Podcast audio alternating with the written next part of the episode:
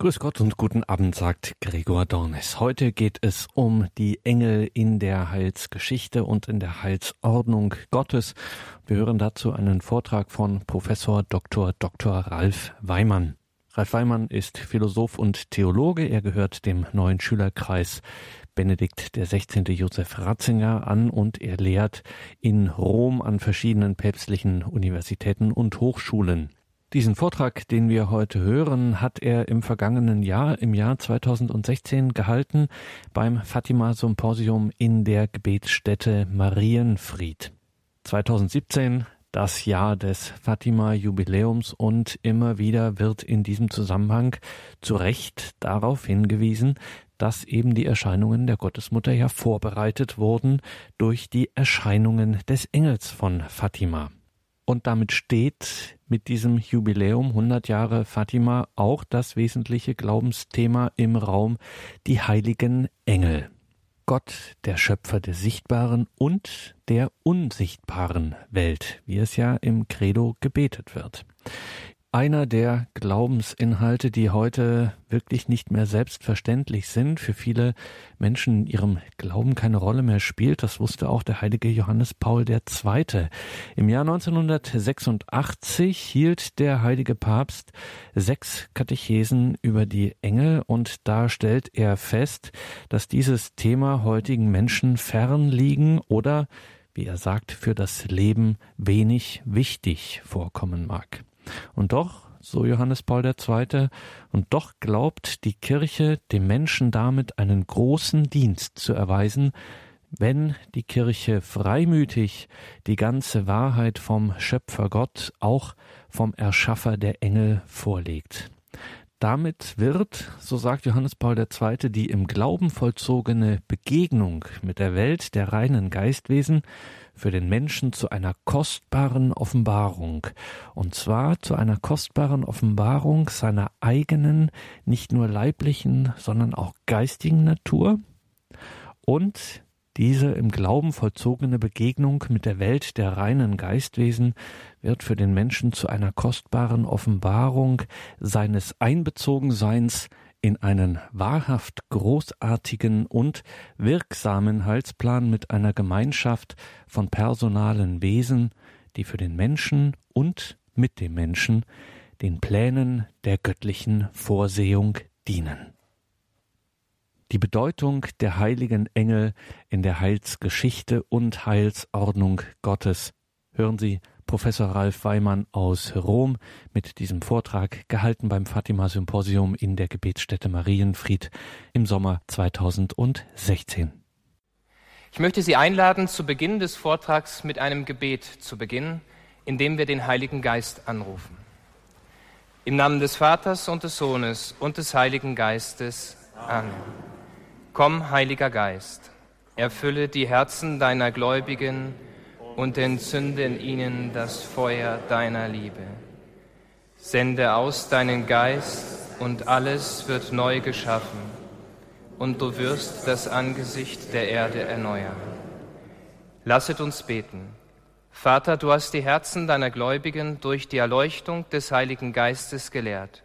Gib, dass wir in diesem Geist erkennen, was recht ist und alle Zeit seinen Trost und seine Hilfe erfahren Darum bitten wir durch Christus, unseren Herrn. Amen. Ehre sei dem Vater und dem Sohn und dem Heiligen Geist. Wie im Anfang, so jetzt und alle Zeit und in Ewigkeit. Amen. Heilige Maria, Mutter von Fatima, bitte für uns. Im Namen des Vaters und des Sohnes und des Heiligen Geistes. Amen. Das Thema, das mir gestellt wurde, lautet die Bedeutung der heiligen Engel in der Heilsgeschichte und Heilsordnung Gottes. Ich möchte mit einer kleinen Einleitung beginnen und die Problemskizze Ihnen vor Augen führen. Die Existenz der Engel wurde in der Geschichte wiederholt in Frage gestellt. Zur Zeit Jesu waren es die Sadduzäer, die ihre Existenz leugneten. Unter dem Einfluss des Rationalismus und einer vermeintlich aufgeklärten Gesellschaft wurden die Engel im letzten Jahrhundert in den Bereich des Irrationalen, des Mythischen und teilweise des Irrealen verbannt. Selbst von Theologen wurde das unsichtbare Wirken der Engel, ihre Gegenwart unter den Menschen, in Abrede gestellt.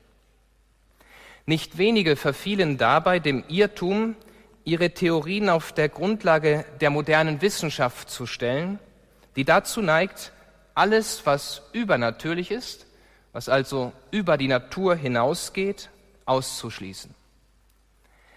Doch die technischen Möglichkeiten erlauben weder das Vorhandensein von Engeln nachzuweisen, noch deren Existenz zu leugnen. Da Engel von der Wissenschaft jedoch nicht nachgewiesen werden können, wurde daraus fälschlicherweise auf deren Nichtvorhandensein geschlossen. Viele Theologen sind in der Folge der Versuchung erlegen, so sein zu wollen wie alle anderen. Auch sie, auch die Theologen, wollen gerne mal wissenschaftlich sein oder als wissenschaftlich gelten. Und so haben sie ihre Theorien konzipiert, die letztendlich oft zur Abschaffung von der Theologie geführt haben. Denn immer dann, wenn der Bezug zum Übernatürlichen wegfällt, dann ist es eigentlich keine Theologie mehr, um die es sich handelt. Je radikaler dieser Anspruch auf Wissenschaftlichkeit erhoben wurde, umso unwissenschaftlicher wurden die Thesen, zumal sie sich vom Glaubensfundament immer weiter entfernten. Das hat zu einer paradoxen Situation geführt. Denn in einer Zeit, in der das technische Wissen zunahm und immer noch zunimmt, hat das Glaubenswissen abgenommen. Das innere Verlangen jedoch des Menschen nach einer Überschreitung seiner selbst auf Gott hin kann von der Wissenschaft aber nicht gestillt werden. Es kann auch nicht gänzlich unterdrückt werden.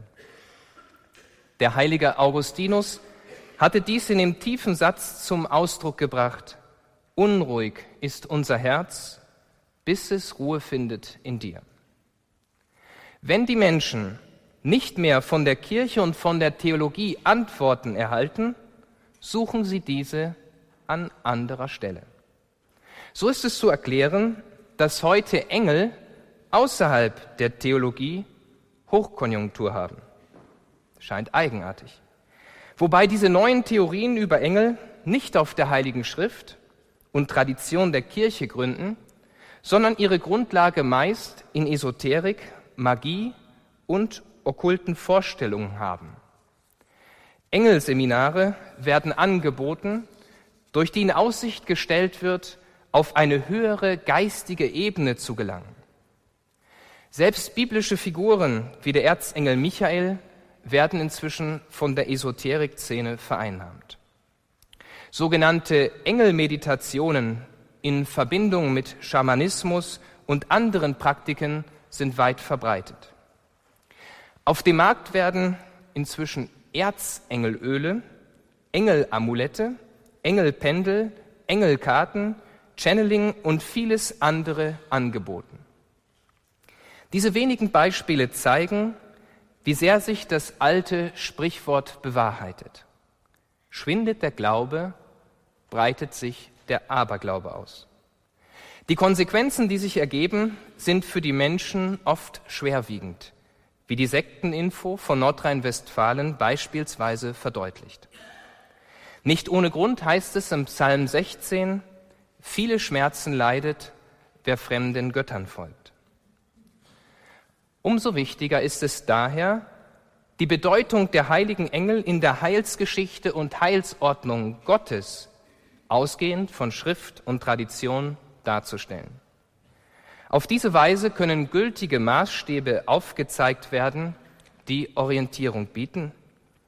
Zugleich ermöglicht eine derartige Darstellung auch für das eigene Leben den Wert der heiligen Engel neu vielleicht zu entdecken oder besser zu verstehen.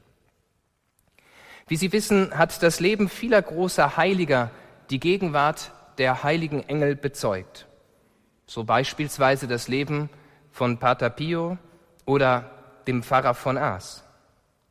Aber auch die Botschaft von Fatima, die, wie wir gerade schon gehört haben, Papst Benedikt hat es auf seiner Reise nach Fatima gesagt, von großer Aktualität für die heutige Zeit ist, ist untrennbar mit den Engeln verbunden.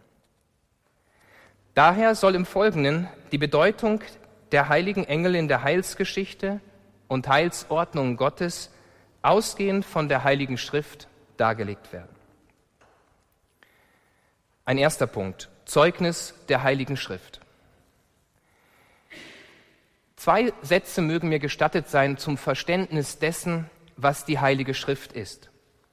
Die Heilige Schrift ist, so sagt es das Zweite Vatikanische Konzil, das Wort Gottes. Das Wort Gottes, insofern sie, die Heilige Schrift, unter dem Anhauch des Heiligen Geistes schriftlich aufgezeichnet worden ist. Sie ist also nicht isoliert zu sehen, sondern untrennbar mit der heiligen Überlieferung und dem Lehramt der Kirche verknüpft.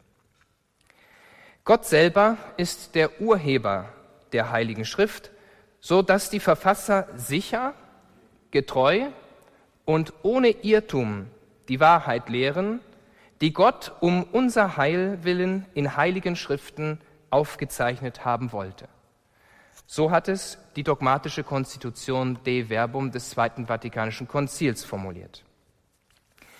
Dieses Grundverständnis ist notwendige Voraussetzung um zu einem adäquaten Verständnis der geoffenbarten Wahrheiten zu gelangen, zu denen auch die Existenz der Engel gehört.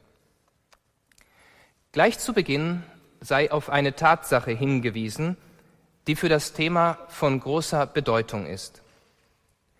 In der Heiligen Schrift finden Engel sehr häufig Erwähnung. Sehr häufig. Dabei handelt es sich jedoch keineswegs um einen mythischen Glauben, der etwa von Jesus Christus abgeschafft und überholt worden wäre. Ganz im Gegenteil, und das ist interessant zu bemerken, treten Engel im Neuen Testament deutlich stärker in Erscheinung als im Alten Testament. Damit wird die Bedeutung der geistigen Wesen für die Heilsgeschichte unterstrichen und sie dauert an bis zur Wiederkunft des Herrn am Ende der Zeit. Bevor jedoch darauf eingegangen werden soll, sind zunächst einige wichtige Aussagen der Heiligen Schrift über die Engel in Erinnerung zu rufen, die für die Heilsgeschichte von Bedeutung sind. Ein erster Untertitel, die Schöpfung der Engel. Die Engel sind nicht etwa die Erben der antiken olympischen Götter, sodass die Kirche etwa was erfunden hätte, sozusagen, was an die Stelle der alten Götter getreten wäre, sondern sie sind Geschöpfe Gottes. Sie sind von Gott aus dem Nichts geschaffen. Sie unterscheiden sich von uns Menschen dadurch, dass sie rein geistige Wesen sind, Species intelligibilis. Ihre Natur ist nicht wie bei uns aus Leib und Seele zusammengesetzt, sondern sie sind ein reiner Geist. Im Schöpfungsbericht der Heiligen Schrift ist nicht ausdrücklich erwähnt, in welcher Reihenfolge die Engel erschaffen wurden. Spätestens seit dem heiligen Augustinus wurden die Worte Im Anfang schuf Gott Himmel und Erde so interpretiert, dass darunter die Schöpfung der Engel zu zählen sei, deren Schöpfung mit der Erschaffung des Lichtes zusammenfällt. Dazu sagt der Kirchenvater, und hier zitiere ich ihn, indem nämlich Gott sprach, es werde Licht, und das Licht entstand, sind die Engel.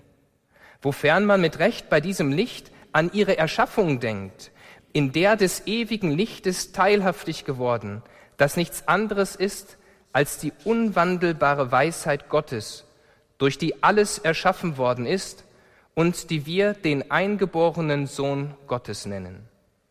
Sie sind also erleuchtet durch dasselbe Licht, durch das sie erschaffen wurden. Licht geworden und werden als Tag bezeichnet aufgrund der Teilhabe am unwandelbaren Licht und Tag, durch das sie selbst und alle übrigen Wesen erschaffen sind. Denn das wahre Licht, das jeden Menschen erleuchtet, der in diese Welt kommt, es erleuchtet auch jenen reinen Engel, so dass er Licht ist, nicht in sich selbst, sondern in Gott. Das sind die tiefsinnigen Worte des heiligen Augustinus, der die Erschaffung der Engel anhand des ersten Buches des Alten Testamentes, das Buch Genesis, interpretiert. Und dieser Gedanke durchzieht das ganze Alte Testament. So heißt es im Psalm 103. Lobt den Herrn, ihr seine Engel, ihr starken Helden, die seine Befehle vollstrecken, seinen Worten gehorsam. Die Engel sind eingebunden in den Lobpreis Gottes. Sie sind Geschöpfe mit spezifischen Aufgaben, die auf das Lob Gottes und auf seine Anbetung ausgerichtet sind. Die Zahl der Engel ist unvorstellbar groß. So heißt es in der Offenbarung des Johannes und auch im Buch Daniel im siebten Kapitel, zehntausend mal zehntausend und tausend mal tausend.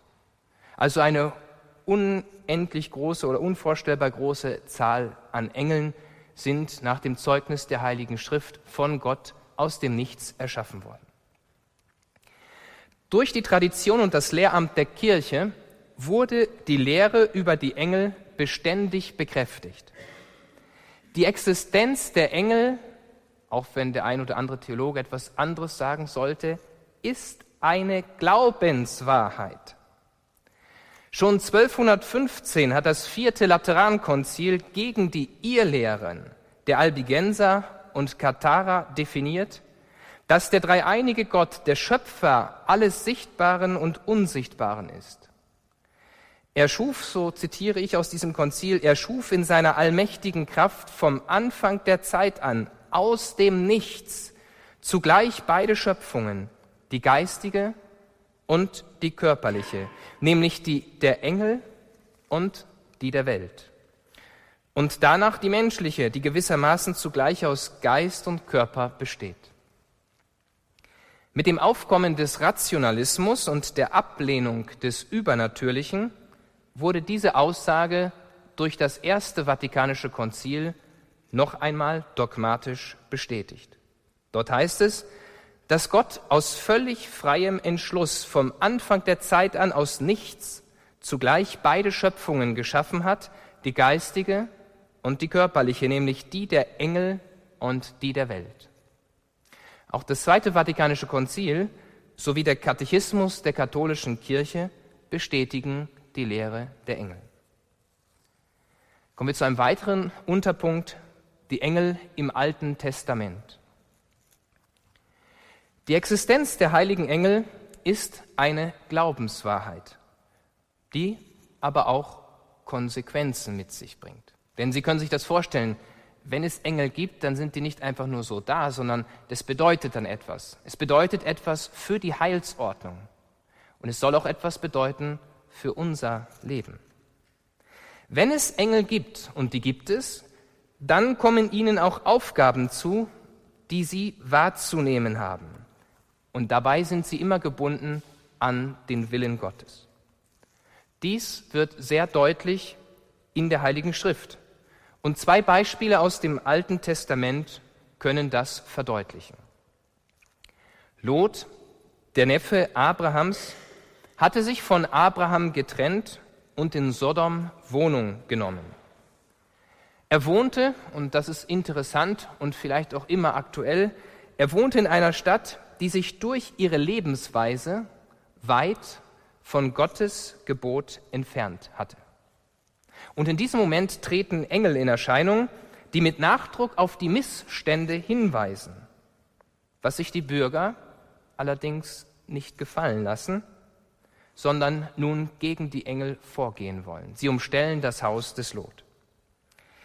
Die Engel nun handeln. Sie schlagen die Menge mit Blindheit und fordern Lot und seine Familie auf, die Stadt zu verlassen, um dem Strafgericht zu entgehen, das die Abwendung von Gottes wegen auf Dauer mit sich bringt. Sie selber greifen ein, so wird beschrieben in der Heiligen Schrift, und helfen bei der Flucht. Die Engel werden wie Menschen, zwei Männer in diesem Bericht aus dem Buch Genesis des 19. Kapitel, Vers 1 bis 29 beschrieben. Und dass sie wie Männer beschrieben werden, ist keineswegs eine mythische Beschreibung, sondern entspricht der spezifischen Mission von Engeln. Sie können gemäß, dem göttlichen Willen sowohl einzelnen Menschen erscheinen und sie können dann auch Materie annehmen. Dies wird besonders deutlich in der Begebenheit, die im Buch Tobit beschrieben wird. Der Herr schickt den Erzengel Raphael zu Tobias, dem Sohn des Tobit, der sich durch ein gottesfürchtiges Leben auszeichnet und dadurch, so wird beschrieben, vor Gott Gehör findet. Der Engel wird nun zum sichtbaren Begleiter von Tobias, der nicht weiß, dass es sich um einen Engel handelt. Er wird zu seinem Reisebegleiter. Er schützt ihn vor Gefahren. Er ergreift sogar das Wort. Er lenkt alles so, wie es dem göttlichen Willen entspricht. Er sorgt dafür, dass der Dämon weicht. Er heilt von Krankheit. Und am Ende offenbart er sich als Raphael. Und hier zitiere ich die Heilige Schrift. Einer von den sieben heiligen Engeln, die das Gebet der Heiligen emportragen und mit ihm vor die Majestät des heiligen Gottes treten. Gehen wir etwas weiter. Machen wir einen Schritt auf das Neue Testament zu und betrachten wir kurz die Engel im Neuen Testament. Im Neuen Testament zeigt sich noch deutlicher, wie die Engel eine zentrale Rolle in der Heilsgeschichte einnehmen. Als Zacharias im Tempel das Rauchopfer darbringt, erscheint ihm ein Engel mit der Botschaft, dass seine Frau Elisabeth einen Sohn gebären werde. Er offenbart ihm sogar den Namen des Kindes und sagt, dass das Kind groß sein wird vor dem Herrn und vom Heiligen Geist erfüllt. Es wird mit der Kraft des Elia dem Herrn vorangehen. Der Erzengel Gabriel bringt sein Kommen mit dem Gebet des Zacharias in Verbindung, das wiederum vor Gott Erhörung gefunden hat. Als Zacharias den Worten des Engels nicht sofort Glauben schenkt, wird er mit Stummheit geschlagen. Das Kommen Johannes des Täufers wird durch einen Engel angekündigt, wie auch die Geburt des Erlösers selbst. Diese Begebenheit ist durch viele künstlerische Darstellungen im Laufe der Jahrhunderte abgebildet worden. Besonders die Gemälde von Fra Angelico haben da Berühmtheit erlangt. Der Engel Gabriel wird zu Maria gesandt in die Stadt Nazareth. Der Engel begrüßt die Begnadete und verkündet ihr die frohe Botschaft. Maria hat bei Gott Gnade gefunden und er fügt dann hinzu, du wirst ein Kind empfangen, einen Sohn wirst du gebären, dem sollst du den Namen Jesus geben. Er wird groß sein und Sohn des Höchsten genannt werden. Die Gegenwart der heiligen Engel begleitet die heilige Familie. Josef erscheint ein Engel im Traum und teilt ihm seine göttliche Bestimmung mit die sich durch Maria verwirklichen wird. Bei der Geburt Jesu Christi sind Engel zugegen. Die Engel verkünden den Hirten die frohe Botschaft. Von einem großen himmlischen Heer ist die Rede. In seinem Wirken fordert der Herr die Jünger zum furchtlosen Bekenntnis auf und sagt, ich sage euch, wer sich vor den Menschen zu mir bekennt, zu dem wird sich auch der Menschensohn vor den Engeln Gottes bekennen. Wer mich aber vor den Menschen verleugnet, der wird auch vor den Engeln Gottes verleugnet werden. Bei den Engeln Gottes herrscht, so heißt es, Freude über einen Sünder, der umkehrt. Während seiner Passion am Ölberg erscheint dem Herrn vom Himmel her ein Engel und gibt ihm neue Kraft. So berichtet das Lukas-Evangelium im 22. Kapitel, Vers 43. Nach seiner Gefangennahme greift Simon Petrus zum Schwert, um den Herrn zu verteidigen. Der Herr entgegnet ihm, Glaubst du nicht, mein Vater würde mir sogleich mehr als zwölf Legionen Engel schicken, wenn ich ihn darum bitte? Die Botschaft von der Auferstehung wird von Engeln verkündet, die den Stein vom Grab wegwälzen. Das Eingreifen der Engel verringert sich keineswegs nach der Himmelfahrt des Herrn, sondern setzt sich in der Kirche nun fort. Die Apostel werden, so wird verschiedentlich berichtet, beispielsweise im fünften Kapitel der Apostelgeschichte, aus der Gefangenschaft durch Engel befreit. Ein Engel trägt dem Apostel Philippus auf, nach Süden zu ziehen, wo er einen Äthiopier, den Hofbeamten der Königin, tauft. Ähnliches wiederholt sich an verschiedenen Stellen, die alle verdeutlichen, wie sehr die Engel Gottes im Gegensatz zu den Dämonen, den abgefallenen Engeln, den Willen Gottes tun. Und das ist interessant, die Engel, das zeigt das Zeugnis der Heiligen Schrift, greifen aktiv in die Heilsgeschichte ein. Dies wird nun noch deutlicher in der Offenbarung des Johannes, in der Apokalypse, die das Geschehen am Ende der Zeit enthüllt. Dieses Buch entschleiert den geistigen Kampf am Ende der Zeit. So richtet sich der Engel an die Gemeinde in Laodicea und überbringt das Gottesurteil über die Mittelmäßigkeit der Gemeinde. Ich zitiere, ich kenne deine Werke, du bist weder kalt noch heiß. Wärest du doch kalt oder heiß. Weil du aber lau bist, weder heiß noch kalt, will ich dich aus meinem Mund ausspeien. Das Buch gewährt tiefe Einblicke in die unsichtbare Welt, in der die Engel vor dem Thron Gottes stehen und ihn anbeten, so beispielsweise im siebten Kapitel. Zugleich aber auf Erden den Willen Gottes kundtun. Es wird ein dramatischer Kampf zwischen Gut und Böse beschrieben in dem Maria als Königin der Engel teilnimmt. Dort wird auch auf eine traurige Wirklichkeit hingewiesen, dass nämlich ein Drittel der Engel, ein Drittel der Engel, dieser ungeheuer großen Zahl geistiger Wesen, in ihrer freien Entscheidung sich vom Geist der Rebellion gegen Gott und seine Gebote haben anstecken lassen und abgefallen sind und fortan die Welt verführen. In diesem Kampf, der sich immer mehr zuspitzt, kämpfen die Engel gegen den Bösen, gegen Satan und seine Engel. Es kommt den Engeln zu, so wird dort beschrieben, das Gericht Gottes anzukündigen und den Bewohnern der Erde ein ewiges Evangelium zu verkünden, so beispielsweise im 16. Kapitel. Und ihn kommt auch zu jene zu retten, die dem Herrn die Treue gehalten haben, während ähnlich wie in Sodom sich auf die anderen der Zorn Gottes ergießen wird. So wieder im 16. Kapitel der Offenbarung des Johannes. Die Engel Gottes werden den Schlüssel zur Unterwelt tragen und sie werden den Teufel fesseln, wie das 20. Kapitel der Offenbarung verrät. Noch viele andere Zeugnisse der Heiligen Schrift, die das Wirken der Engel in der Heilsgeschichte deutlich werden lassen, ließen sich anführen.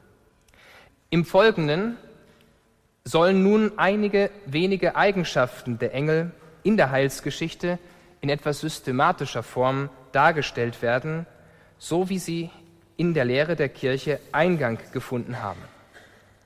Ein zweiter Punkt, eine systematische Darstellung über die Lehre der Engel. Die Engel sind das wurde bereits gesagt, rein geistige Geschöpfe. Sie haben Willen und Verstand und sind personale, unsterbliche Wesen. Sie überragen alle sichtbaren Geschöpfe an Vollkommenheit. So wenigstens hat es der Katechismus beschrieben. Sie sind, wie bereits gesehen, Teil der unsichtbaren Schöpfung, also der Schöpfung, die wir nicht sehen, die aber dennoch real ist.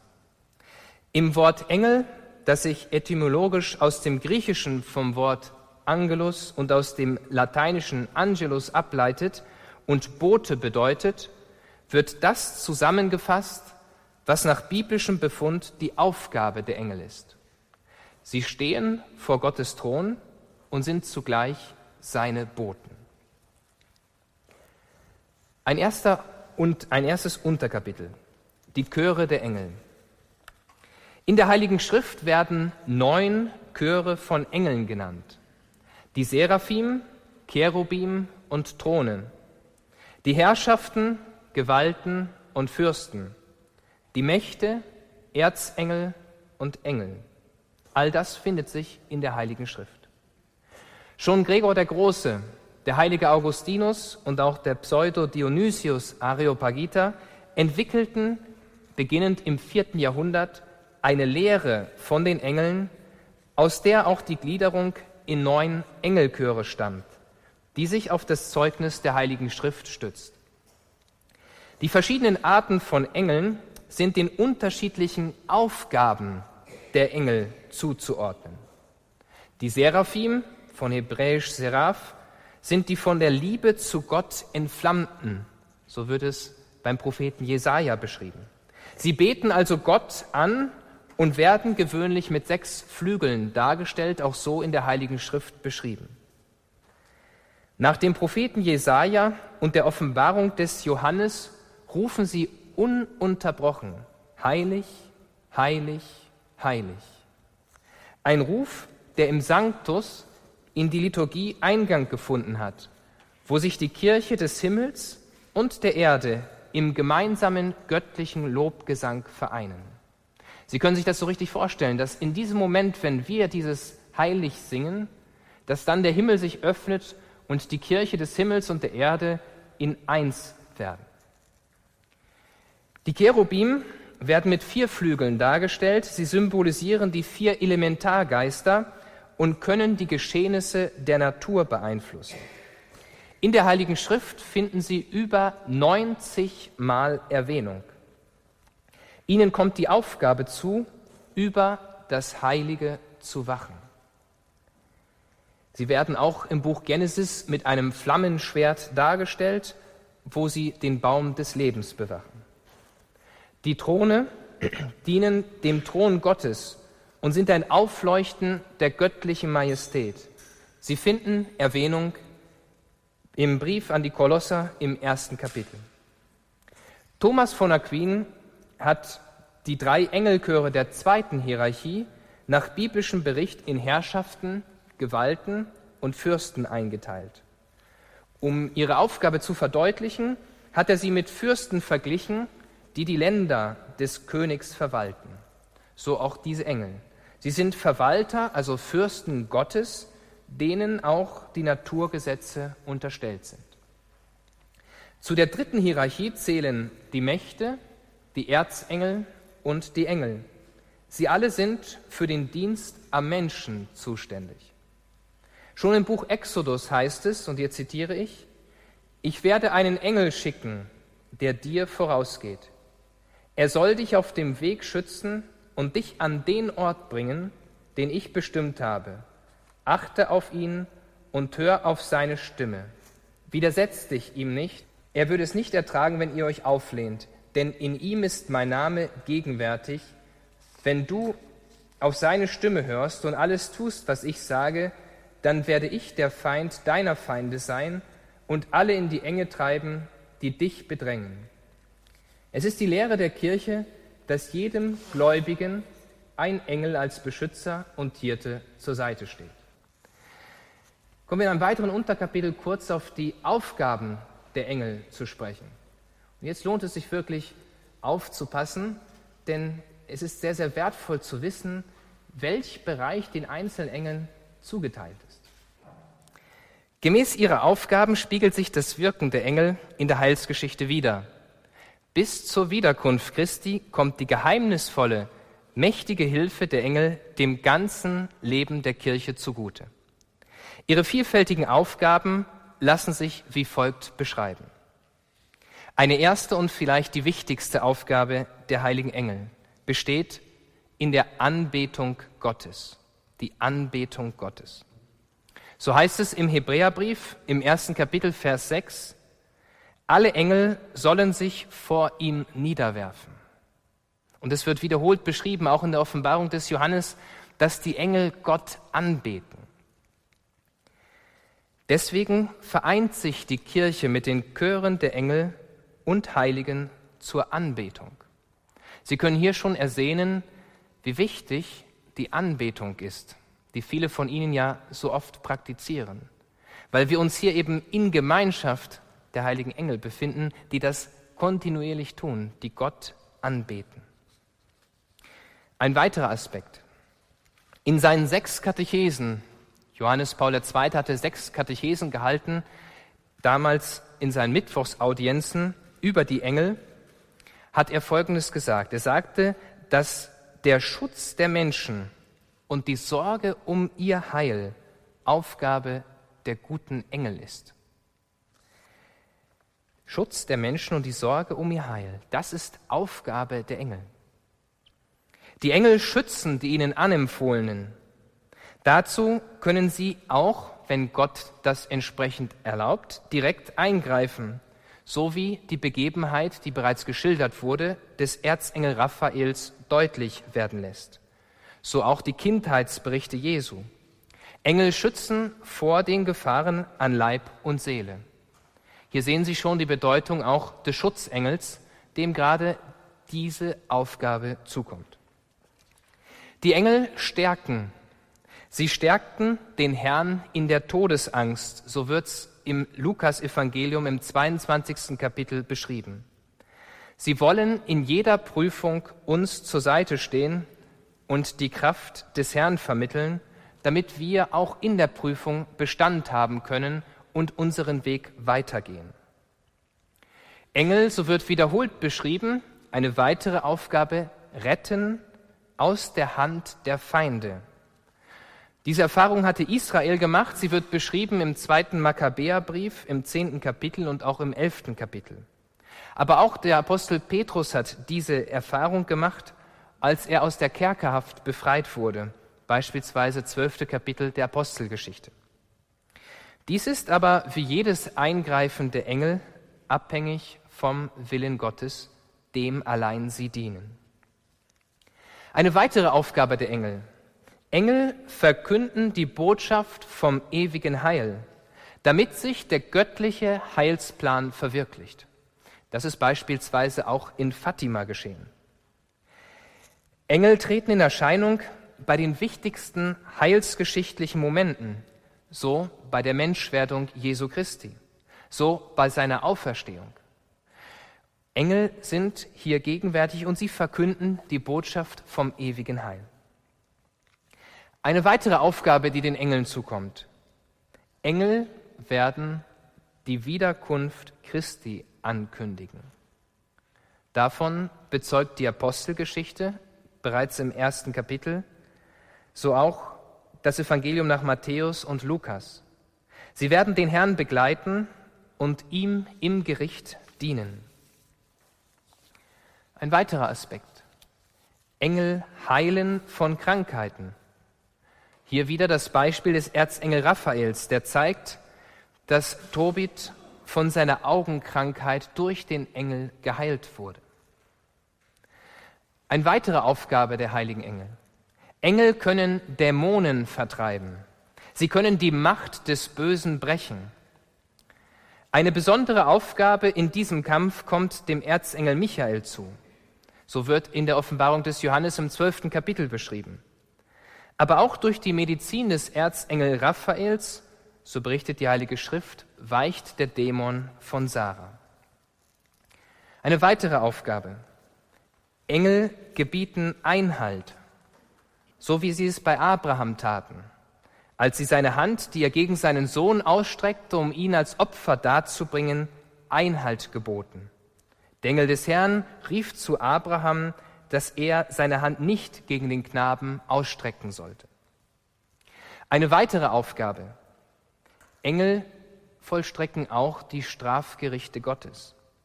So wie sie in Sodom die Menschen mit Blindheit geschlagen haben oder wie es in der Offenbarung des Johannes beschrieben ist, am Ende der Zeit, beispielsweise durch den sechsten Engel, ein Strafengel, so wird in diesem geheimnisvollen Buch berichtet, durch den ein Drittel der Menschheit hinweggerafft werden soll.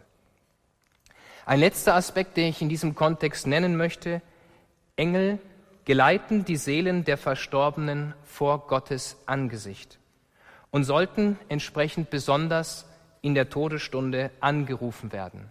Davon bezeugt beispielsweise das Buch Job im 33. Kapitel. Kommen wir nun zum Schluss. Die Bedeutung der Engel für diese Zeit und auch für das eigene Leben. Das auf der Heiligen Schrift gegründete Verständnis über die heiligen Engel verdeutlicht deren Bedeutung für die gegenwärtige Zeit. Die Kirche, so heißt es im Katechismus, verehrt die Engel, die der Kirche auf ihrem irdischen Pilgerweg beistehen und jeden Menschen beschützen. Diese Verehrung ist Ausdruck einer Gemeinschaft, die für die Kirche grundlegend ist und die sichtbare wie auch die unsichtbare Welt umfasst. Teil der unsichtbaren Welt sind die Engel, die die Menschen lieben, sie beschützen und auch zum Guten mahnen. Ihnen kommt in der letzten Zeit eine besondere Wichtigkeit zu, wie die Botschaft von Fatima hervorhebt. Wenn nun bekannt ist, wie Engel wirken und dass sie uns von Gott auf dem Weg als Beistand anvertraut sind, dann wäre es töricht, ihre Hilfe nicht anzurufen oder sie zu ignorieren. Es geht nicht um Energien, um Engelkontakt oder andere esoterische Vorstellungen sondern es geht um eine unsichtbare Wirklichkeit, die jedem Christen zur Seite gestellt ist. Es ist daher ratsam, täglich in einem Gebet sich dem heiligen Schutzengel anzuempfehlen und den Erzengel Michael anzurufen. Bei konkreten Anliegen, bei Anfechtungen, Gefahren, auch in der Sterbestunde, aber auch während gewöhnlicher Tätigkeiten empfiehlt es sich, die Gegenwart der unsichtbaren Begleiter zu erbitten, im Vertrauen, dass Gott durch sie wirkt. Wie die Heilige Schrift zeigt, erhört Gott das inständige Gebet. Der Beistand der Engel ist umso wichtiger, zumal wir, wie die Schrift sagt, nicht gegen Menschen aus Fleisch und Blut zu kämpfen haben, sondern gegen die Fürsten und Gewalten, gegen die Beherrscher dieser finsteren Welt, gegen die bösen Geister des himmlischen Bereiches. Auf diesen geistigen Kampf hat der heilige Johannes Paul II. in seiner Ansprache im Heiligtum des Erzengel Michael in Süditalien hingewiesen, als er sagte, ich zitiere, dieser Kampf gegen den Dämon ist auch heute aktuell, weil der Dämon noch immer lebt und in der Welt wirkt. Tatsächlich das Böse, das sich in ihr findet, die Unordnung in der Gesellschaft, die Widersprüchlichkeit des Menschen, die innere Zerbrochenheit, deren Opfer er ist, sind nicht nur Folgen der Erbsünde, sondern auch des verheerenden und dunklen Wirken Satans, dieses hinterlistigen Feindes, des moralischen Gleichgewichtes des Menschen, den der heilige Paulus entschieden als den Gott dieser Welt bezeichnet. Wie tröstlich ist da die Zusage, von der der Psalm spricht. Da heißt es, dir begegnet kein Unheil, kein Unglück naht deinem Zelt, denn er befiehlt seinen Engeln, dich zu behüten auf all deinen Wegen. Sie tragen dich auf ihren Händen, damit dein Fuß nicht an einen Stein stößt.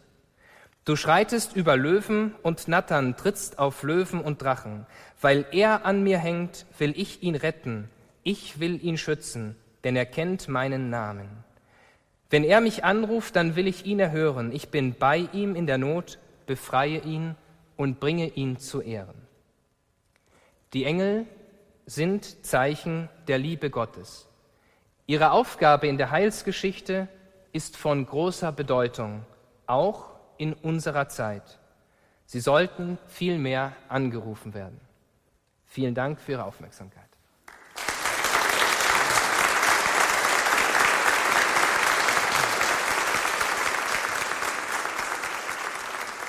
Am heutigen Abend ging es bei Radio Horeb und Radio Maria um die Bedeutung der heiligen Engel in der Heilsgeschichte und Heilsordnung Gottes. Professor Ralf Weimann aus Rom hielt im Jahre 2016 einen Vortrag beim Fatima Symposium in der Gebetsstätte Marienfried, die Bedeutung der heiligen Engel in der Heilsgeschichte und Heilsordnung Gottes. Diesen Vortragsmitschnitt gibt es auch auf einer CD beim Radio Horeb CD-Dienst, beziehungsweise im Podcast- und Download-Bereich steht das Ganze dann auch in Kürze auf horeb.org. horeb.org, unser Online-Auftritt hier geht es nun weiter. Um 21.40 Uhr schalten wir nach Zell am Ziller in Österreich. Gemeinsam mit Dekan Dr. Ignaz Steinwender beten wir dann die Komplett, das Nachtgebet der Kirche. Bleiben Sie dran und beten Sie mit hier in der Gebetsfamilie von Radio Maria und Radio Horeb. Mein Name ist Gregor Dornes. Ich wünsche Ihnen allen einen gesegneten Abend und eine behütete Nacht in der Hut und Fürbitte des Schutzengels wie es auch im Katechismus der katholischen Kirche heißt, bis zur Wiederkunft Christi kommt die geheimnisvolle, mächtige Hilfe der Engel dem ganzen Leben der Kirche zugute. Von seinem Beginn bis zum Tod umgeben die Engel mit ihrer Hut und Fürbitte das Leben des Menschen. Einem jeden der Gläubigen steht ein Engel als Beschützer und Hirte zur Seite, um ihn zum Leben zu führen. Schon auf dieser Erde hat das christliche Leben im Glauben Anteil an der glückseligen Gemeinschaft der in Gott vereinten Engel und Menschen.